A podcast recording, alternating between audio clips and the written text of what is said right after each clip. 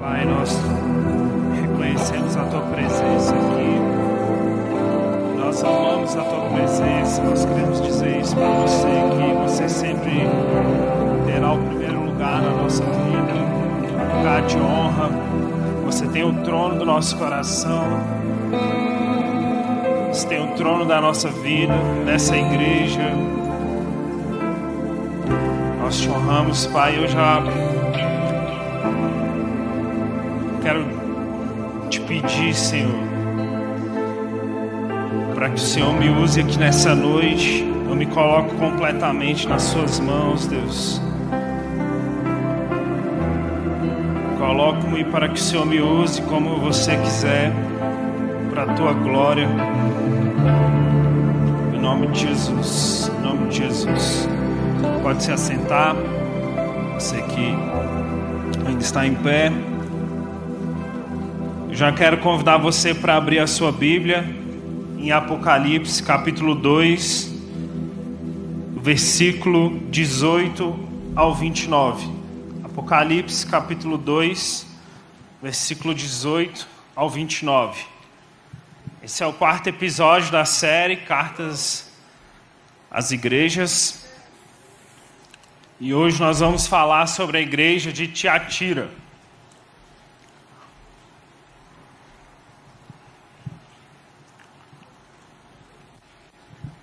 Vou pedir para você que está com a sua Bíblia, você deixar a sua Bíblia aberta aí em Apocalipse. É, se você tiver com a sua Bíblia no celular, eu acho que a galera coloca aqui, aí você acompanha ou só escuta para você ficar bem concentrado, beleza? Diz assim, versículo 18: Ao anjo da igreja de Tiatira escreve: Isto diz o Filho de Deus que tem olhos como chamas de fogo e os pés semelhante ao latão reluzente. Conheço as tuas obras e o teu amor e o teu serviço e a tua fé e a tua perseverança. E sei que as tuas últimas obras são mais numerosas do que as primeiras. Mas tenho contra ti que toleras Jezabel, mulher que se diz profetiza com seu ensino, ela engana os meus servos, seduzindo-os a se prostituírem e a comerem das coisas sacrificadas aos ídolos. Dei-lhe tempo para que se arrependesse da sua imoralidade, mas ela não quer se arrepender. Portanto, lançá-la-ei num leito de dores, bem como em grande tribulação os que com ela adulteram caso não se arrependam das obras que ela incita. Ferirei de morte a seus filhos, então todas as igrejas saberão que eu sou aquele que esquadrinha os rins e os corações, e darei a cada um de vós segundo as vossas obras. Digo-vos, porém, a vós, os demais que estão em Tiatira, a todos quanto não têm essa doutrina, e não conheceram, como dizem, as profundezas de Satanás, que outra carga não porei sobre vós. O que tendes, retende-o até que eu venha. Ao que vencer e guardar até o fim as minhas obras, eu lhe darei autoridade sobre as nações, e com a vara de ferro as regerá, quebrando-as como quebrados os vasos do oleiro, assim como também recebi a autoridade de meu Pai, também lhe darei a estrela da manhã. Quem tem ouvidos, ouça o que o Espírito diz às igrejas.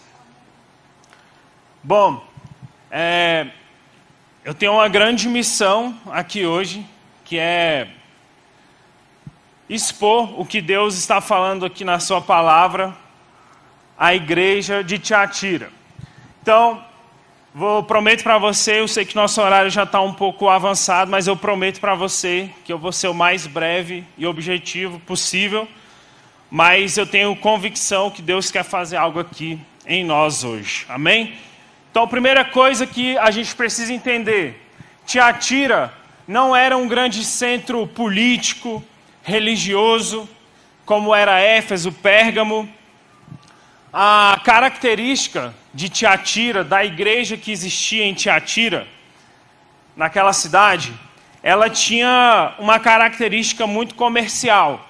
Então, era uma igreja que tinha uma cidade que tinha comércio de lã, de púrpura, né? Depois você vê a Lídia, a vendedora de púrpura, que era de Tiatira, é, eles vendiam bronze, enfim, várias coisas. Então, era um grande centro comercial onde naquela época era uma potência de comércio, mas é, ela não era assim uma cidade influente. E a igreja de Tiatira também não era uma cidade, uma igreja assim é, muito influente, mas tinha essa característica de ser um grande centro é, de comércio, né? E por, por haver esses comércios, é, existiam os grêmios, que eram como se fossem associações comerciais ou tipo clubes de negócios, trazendo assim de uma forma bem simplista, né? Para o nosso contexto, existiam muitos grêmios comerciais. E é, ali existia a rainha do céu, existia Baal, que era o deus sol, existia Astarote, que era a deusa da fertilidade. E a gente já vê Jesus se apresentando aqui da seguinte forma: ao anjo da igreja de Tiatira escreve: Isto diz o Filho de Deus. Isto diz o Filho de Deus. Jesus se apresenta assim somente nessa carta de Tiatira, porque nesses grêmios comerciais tinha Baal, tinha filho de Zeus, tinha os filhos de Astarote, e Jesus chega dizendo: Isto diz o Filho de Deus. Ou seja, eu não sou Deus de uma região, eu não sou um padroeiro regional, eu sou o Filho de Deus. Eu estou com autoridade, sempre estive e sempre terei autoridade sobre todo o universo, sobre todas as eras, por todos os séculos e em todos os mundos.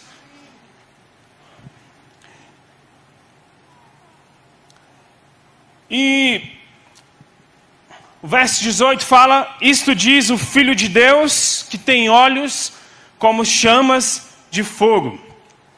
E aqui eu quero ler alguns versículos com vocês. A gente vai, vou falando com vocês e a gente vai citando as passagens. Então, se a pessoa que estiver ali puder colocar, senão vocês fiquem atentos aqui, beleza? Jesus se apresenta como aquele que conhece profundamente a igreja. Então, aquele que tem olhos como chamas de fogo, é um olhar flamejante. E eu gosto do que o Hernandes Dias Lopes fala, que ele fala que esse olhar com chama de fogo é o olhar investigador de Cristo. É uma igreja debaixo do olhar investigador de Cristo. E Apocalipse, capítulo 1, verso 13, diz assim: e no meio dos sete candeeiros, alguém semelhante a um filho do homem. Então a primeira coisa que a gente vê aqui é que Jesus está no meio dos sete candeeiros. E os sete candeeiros representam as sete igrejas, são as sete igrejas. Então o que Jesus está dizendo é que ele está presente na igreja. Ele está presente no meio dos sete candeeiros. Ele está presente na igreja. E quando você vai para Apocalipse 2, versículo 1, diz: Isto diz aquele que tem na mão direita as sete estrelas, que anda no meio dos sete candeeiros. Então, a segunda coisa que a gente percebe aqui é que o Filho de Deus, é que Cristo, não só está no meio dos sete candeeiros, ele anda no meio dos sete candeeiros. Jesus se movimenta no meio da igreja capítulo 2, versículo 19. Conheço as tuas obras, e o teu amor, o teu serviço, e a tua fé, e a tua perseverança. E sei que as tuas últimas obras são mais numerosas do que as primeiras. Então, aqui, além de Jesus estar no meio da igreja, ele anda no meio da igreja e ele conhece as obras da igreja. Então, vamos lá, vocês estão me acompanhando aqui. Jesus tem olhos como chamas de fogo, ele tem esse olhar flamejante investigativo, ele não só está no meio da igreja, ele se movimenta, ele anda no meio da igreja e ele conhece as obras da igreja. Versículo, capítulo 2, versículo 9: Conheço a tua tribulação. Jesus não conhece só as obras, ele conhece a sua tribulação. Versículo 3 do capítulo 2: Sei onde habitas. Então Jesus, ele não só sabe onde a igreja está, as obras, as tribulações, ele não só se movimenta, ele sabe onde a igreja habita, onde a igreja está. Versículo 18, que foi o que nós começamos lendo, isto diz aquele que tem olhos como chamas de fogo e os pés semelhantes a latão reluzente.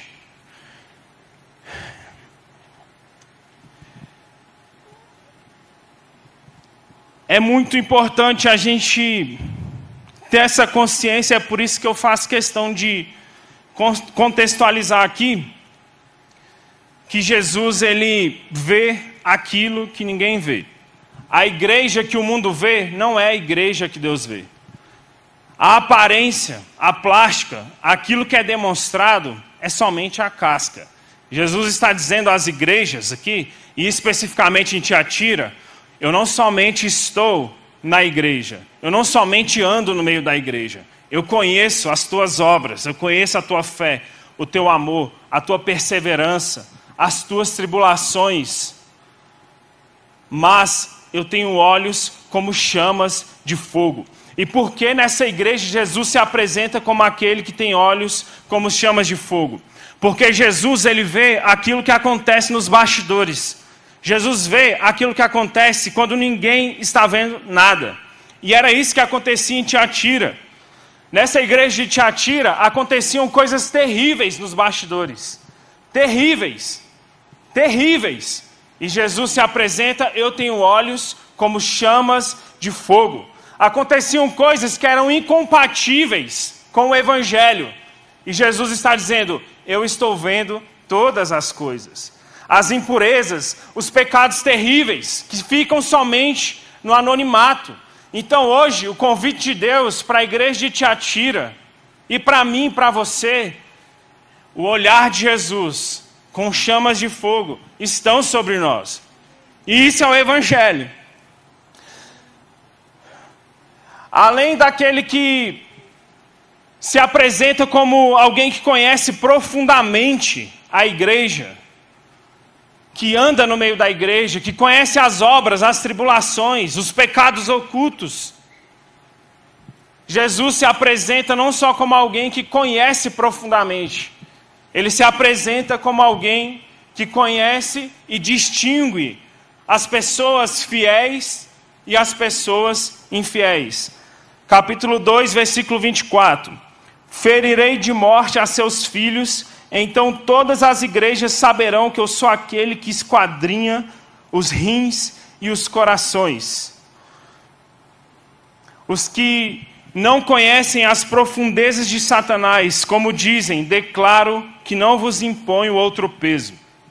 Então Jesus diz o seguinte aqui: eu conheço, eu sondo as mentes, os corações, eu conheço a minha igreja e eu sei quem são as pessoas fiéis dentro da igreja e as pessoas que não são infiéis dentro da igreja.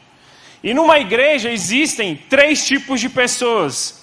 São aqueles os que permanecem fiéis, que é esses que Jesus está falando aqui, vocês que não conhecem as profundezas de Satanás, eu vejo vocês, eu sei quem são vocês. Então, o primeiro grupo de pessoas são os fiéis, as pessoas que estão fiéis a Deus, que amam a Deus. O segundo grupo de pessoas são aqueles que toleram o pecado, aqueles que, beleza, não tem nenhuma guerra contra o pecado, elas estão em cima do muro. E o terceiro grupo é aqueles que não só toleram o pecado, mas que, além de tolerar, estão na igreja e vivem uma vida dupla na prática do pecado e da imoralidade. Então Jesus sabe distinguir quem é quem dentro da igreja. Numa mesma igreja tem alguém amando a Deus, fiel, se desenvolvendo em Deus, crescendo, tem alguém em cima do muro e tem alguém na prática do pecado. É o joio e o trigo. E o que Jesus está dizendo aqui é que ele sabe distinguir quem é quem. E na verdade, em todas as épocas, em toda a história, sempre há um povo de Deus dentro da igreja. E eu gosto do que a pastora Zenete diz, ela fala o seguinte: Jesus está procurando a pequena igreja dentro da grande igreja. Se a gente for contextualizar na Bíblia, Jesus está procurando discípulos, e não só fãs, e não só pessoas que estão deixando a vida levar, sabe? O diabo não se importa se você vem para a igreja nos finais de semana e você não vive uma vida de arrependimento. É como se você não viesse para a igreja. E a carta endereçada à igreja de Tiatira, Jesus está dizendo o seguinte: Eu sei quem é o meu povo, eu estou no meio dele, eu ando no meio do meu povo, eu sei quem são os fiéis, eu sei quem está em cima do muro e eu sei quem vive na prática do pecado. Dentro de uma igreja sempre há um remanescente, sempre haverá os sete mil com Elias que não se dobraram a Baal. E Jesus está falando com essa igreja aqui. Ele diz: Eu conheço as tuas obras, eu sei quem é você, Tiatira. Então, Tiatira é uma igreja com serviço, é uma igreja que, sabe, trabalha para Deus. Tiatira é uma igreja que investe nos perdidos, que ama os perdidos. Tiatira é uma igreja que, apesar de não ser um grande centro religioso, político, é uma igreja que ama a Deus, que tem a fé, que tem perseverança. Perseverança, uma, uma qualidade destinada a grandes homens de Deus, homens e mulheres de Deus, têm essa perseverança, a capacidade de amar a Deus, tem essa característica de amar a Deus, de ser perseverante no seu amor. Mas, no meio desta igreja, Jesus fala bem assim: Tenho, porém, contra ti que toleras Jezabel. Jezabel. Uma estratégia de Satanás, se ele não puder destruir a igreja de fora para dentro, ele vai tentar destruir a igreja de dentro para fora. Ele começa a minar a igreja de dentro para fora. O que Éfeso tinha, faltava em Tiatira.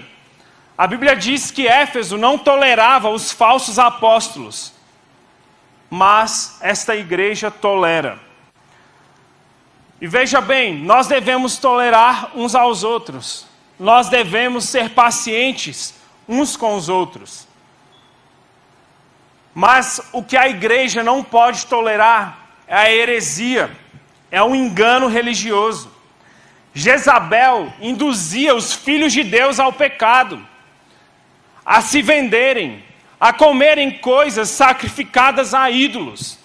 Nesses grêmios, nesses grêmios comerciais, e Tiatira é uma igreja que a característica dela é o comércio muito forte. A Ásia, a Europa, comprava tudo em Tiatira, ela ficava ali no meio, e a grande força é o comércio. Imagina você sendo cristão, sendo alguém que ama a Deus no meio dessa igreja. Para você prosperar no seu negócio, você era obrigado a participar desses grêmios comerciais. E nesses grêmios, as pessoas comiam coisas sacrificadas a ídolos. E sabe qual é a estratégia de Jezabel que a gente leu aqui em Apocalipse 2? Como você pode vencer o pecado se você não conhece as profundezas do pecado? Como você pode ser livre do pecado se você não conhece profundamente o pecado? E o que provoca a ira de Deus é o falso ensino, é a falsa, a falsa doutrina. E o que é o espírito de Jezabel?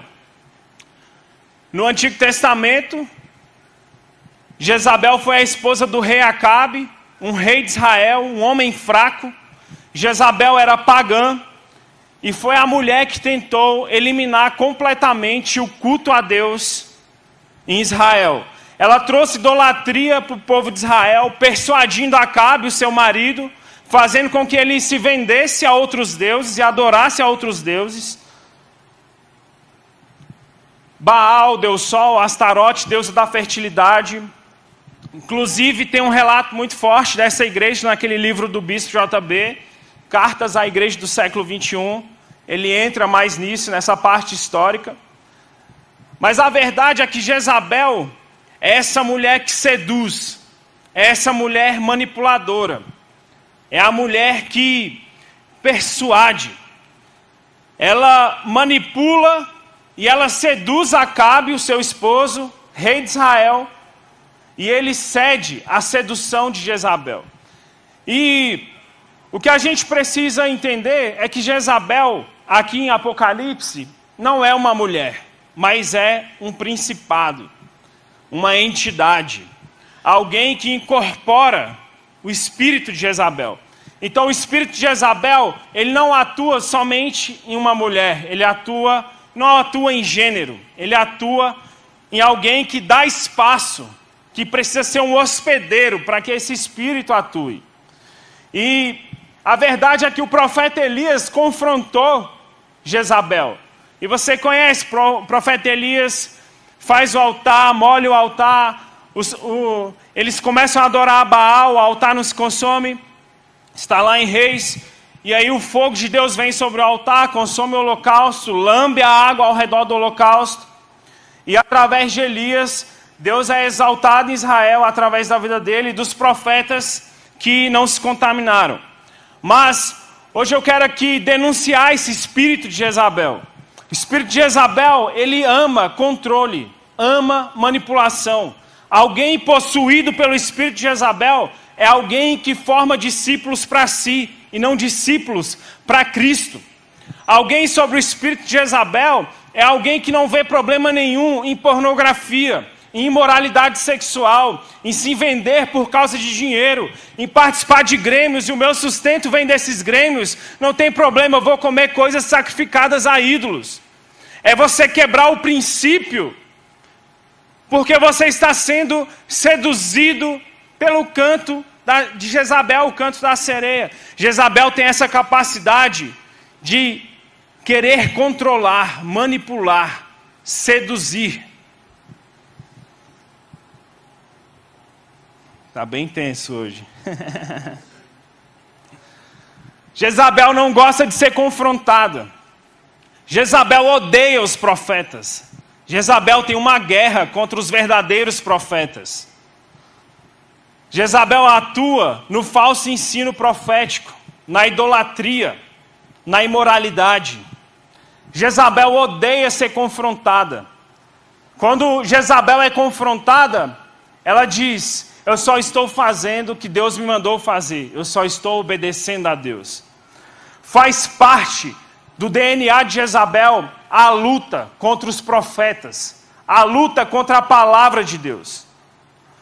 Jezabel atua na hipergraça, na falsa graça. E o que é a falsa graça? É você viver uma vida de pecado e achar que está tudo bem.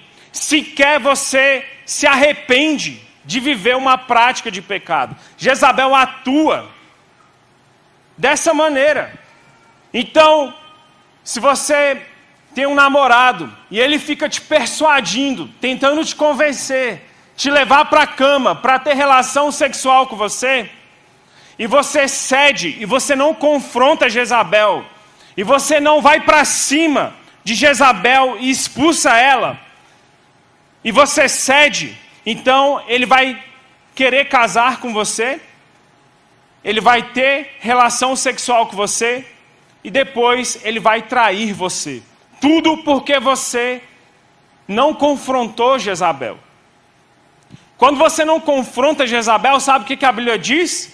O pão comido às ocultas é suave, mas no seu fim a sua boca se encherá de pedrinhas de areia.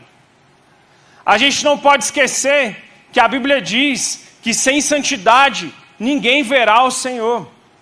A gente não pode esquecer que Jesus, que a Bíblia diz, sede santo como eu sou santo.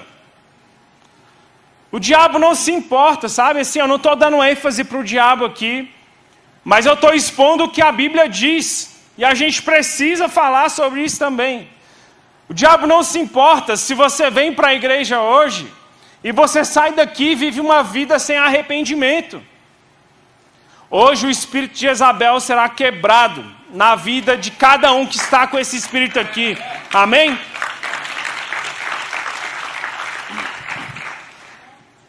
O princípio para você ter vitória de Deus na sua vida é você colocar Deus em primeiro lugar em todas as áreas da sua vida. O princípio para você andar em vitória, para você ter uma vida plena em Cristo, é você chamar Deus e convidar Deus para todas as áreas da sua vida. Olha o que diz Apocalipse capítulo 2, versículo 21. Dei-lhe tempo para que se arrependesse. Ela, todavia, não quer se arrepender da sua prostituição. E olha quanto amor aqui.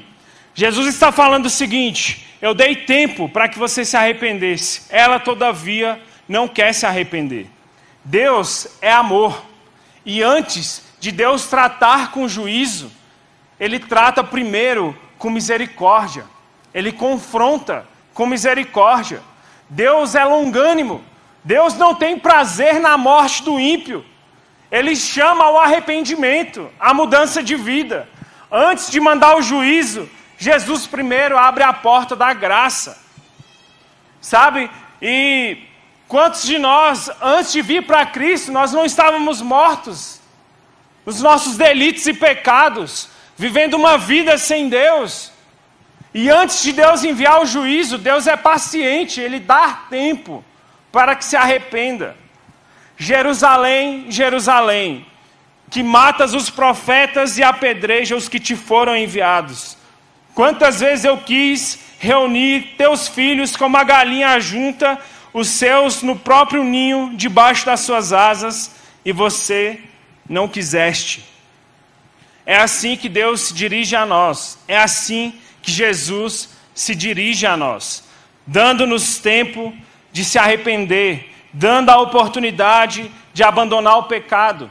Porque se você não abandonar o pecado, inevitavelmente o juiz de Deus vai vir. É quando a Bíblia fala, Deus os entregou aos seus próprios prazeres, às suas próprias vontades.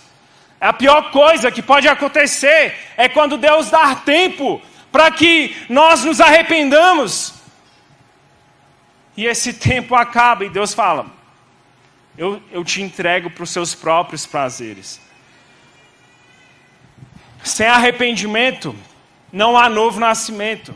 Sem novo nascimento, não há mudança de vida. Não há vida espiritual. E o convite de Deus para te atirar aqui: olha, eu te conheço, eu conheço as tuas obras, eu conheço o teu amor, o teu trabalho. Jesus está falando com o remanescente dentro daquela igreja.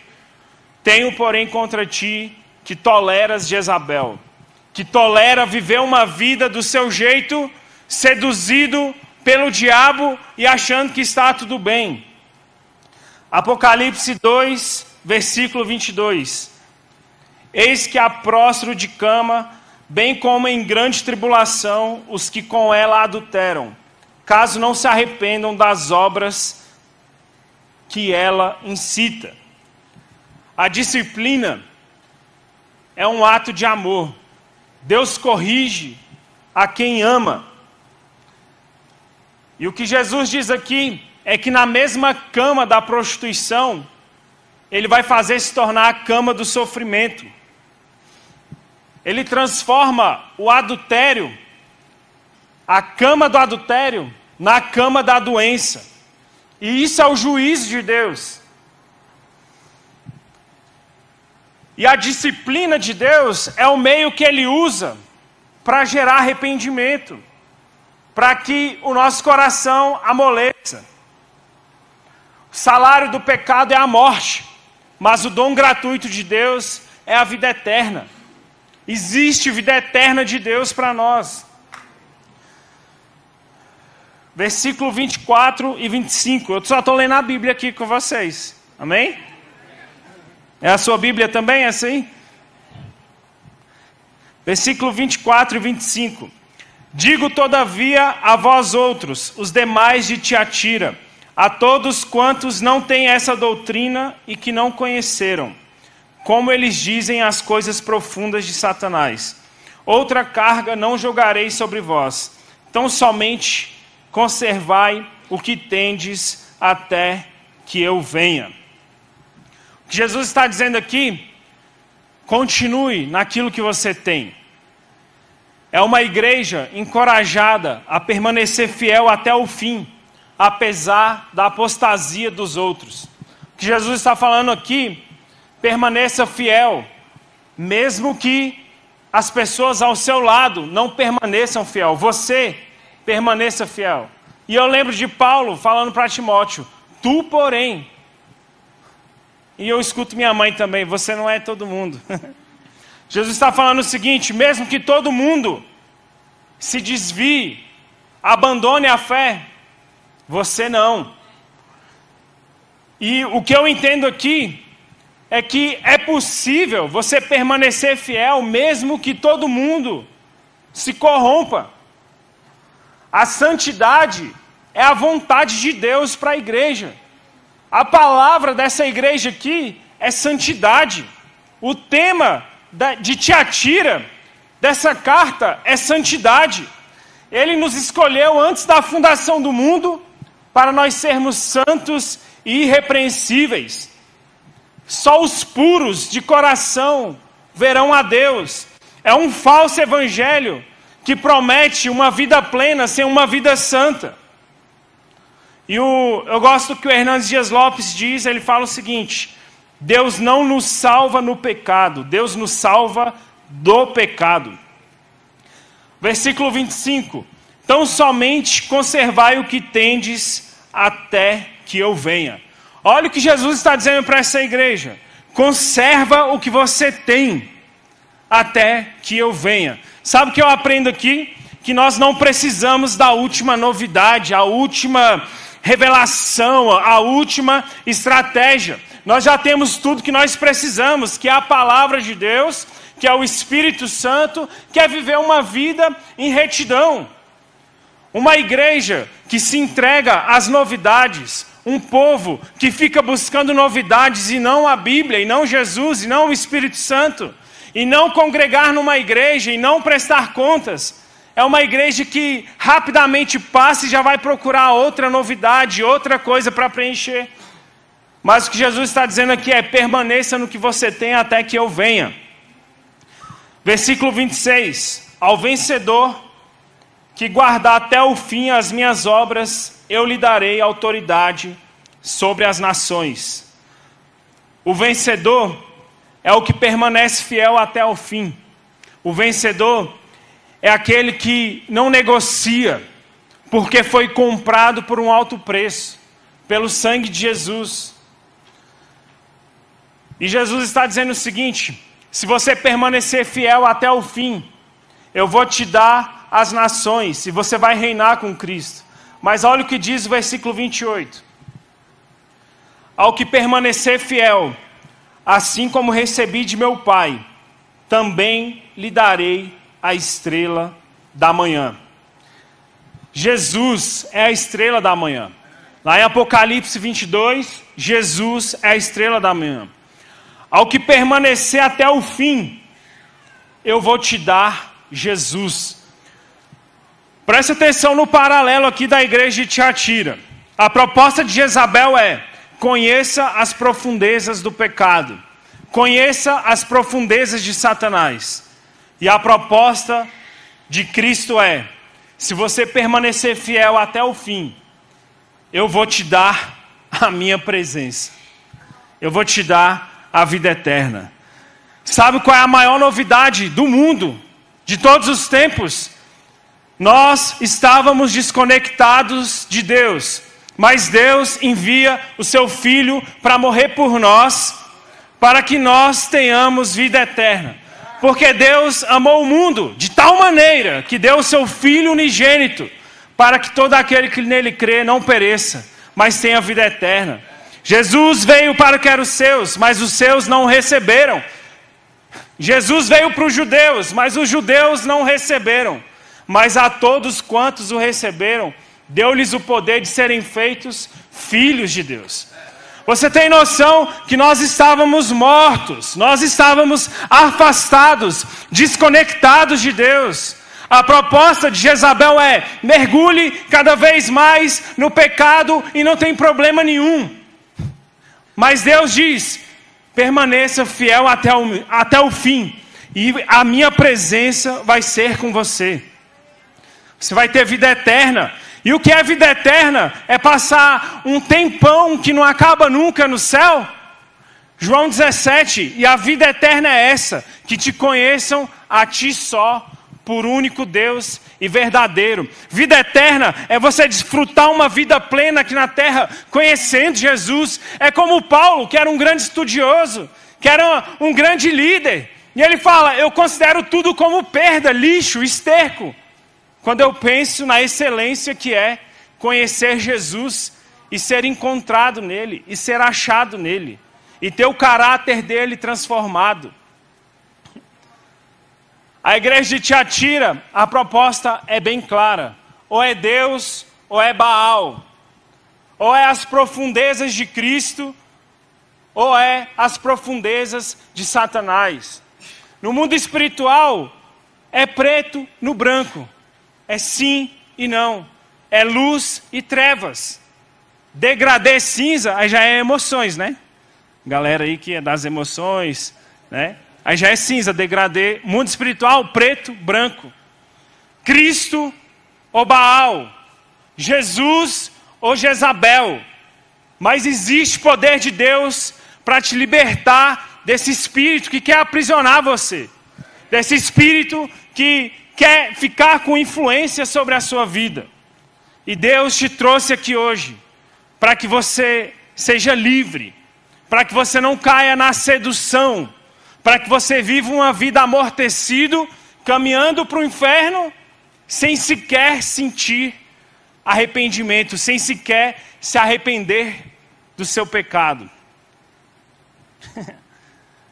e finaliza, versículo 29. Quem tem ouvidos, ouça o que o Espírito diz às igrejas. Se coloque de pé.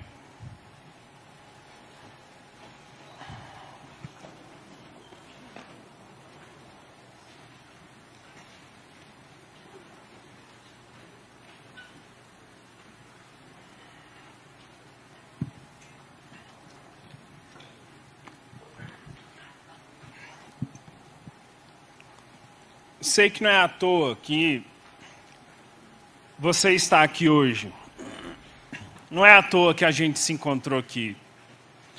Que Deus marcou esse encontro para a gente. E você que ouviu essa palavra. E você sabe que você precisa se arrepender. E você sabe que você precisa de arrependimento se você foi confrontado por Jesus hoje, se você sabe que você está sob a influência de Jezabel, e você vive uma vida no pecado, e a sua vida está travada, você sabe que é você. Você que foi confrontado hoje pela palavra de Deus. Existe um fluir de Deus para você aqui hoje. Jesus quer ser o único Senhor da sua vida.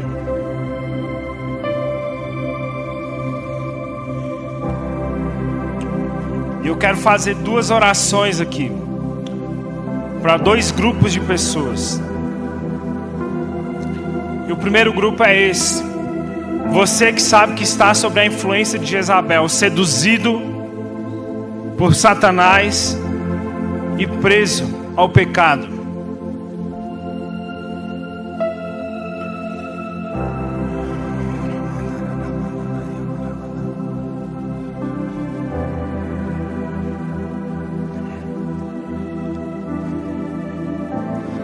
Olha, essa palavra não tem nada a ver em expor você, em trazer vergonha para você. Não é isso. Mas você vai sair daqui hoje livre. completamente livre da influência do pecado sobre a sua vida. Você que sabe que está sobre a influência de Jezabel, levanta a sua mão e nós vamos orar por você. Você que está sob a influência de Satanás, que quer prender você e manter você afastado de Deus. Nós vamos orar por você. Levante a sua mão. Todos fechem os olhos. A intenção aqui não é expor ninguém. Você está diante de Jesus agora.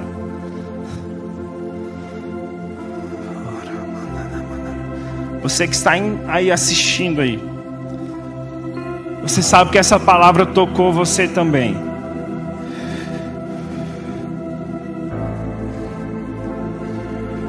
Coloque diante de Jesus agora.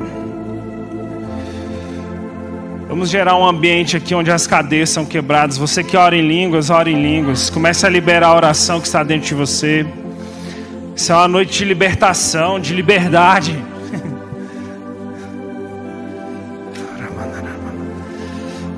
Você que está com a mão levantada, você que precisa de um toque de Deus agora. Jesus quer deixar você completamente livre. Ele te encontra agora.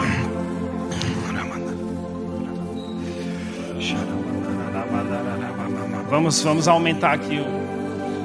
Vamos aumentar aqui a, a frequência nesse lugar. Você que ora em línguas, ora em línguas mais alta agora, seja intencional. Existe libertação de Deus acontecendo aqui, isso é a coisa mais linda. Eu estava morto e agora eu vivo. Estava perdido, eu fui achado. Eu estava na beira do abismo. Eu estava na prática do pecado, mas Jesus me faz livre. Seja livre do pecado agora, seja livre da sedução do mundo, seja livre da sedução do pecado, das profundezas de Satanás. Seja livre agora no nome de Jesus. Espírito de suicídio, síndrome do pânico, Jezabel, nós condenamos você agora. Nós denunciamos você fora em nome de Jesus. Fora, fora. Fora em nome de Jesus. Fora em nome de Jesus. Santidade ao Senhor. Ódio ao pecado. Santidade ao Senhor.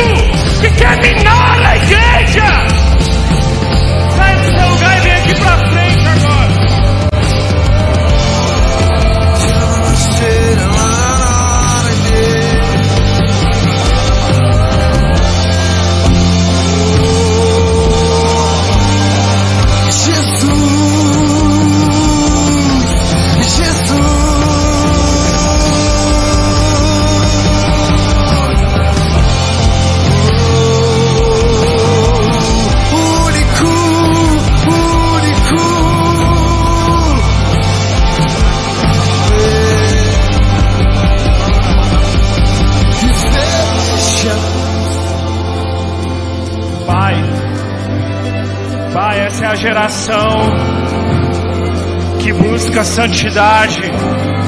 Ou Cristo, ou Cristo, ou Jesus, ou Jesus.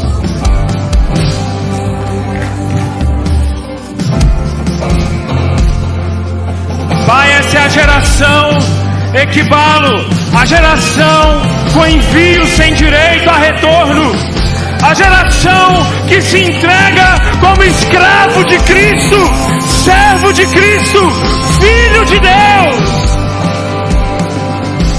Ódio ao pecado, ódio ao pecado, ódio ao pecado, santidade ao Senhor santidade ao Senhor, santidade ao Senhor. Ei.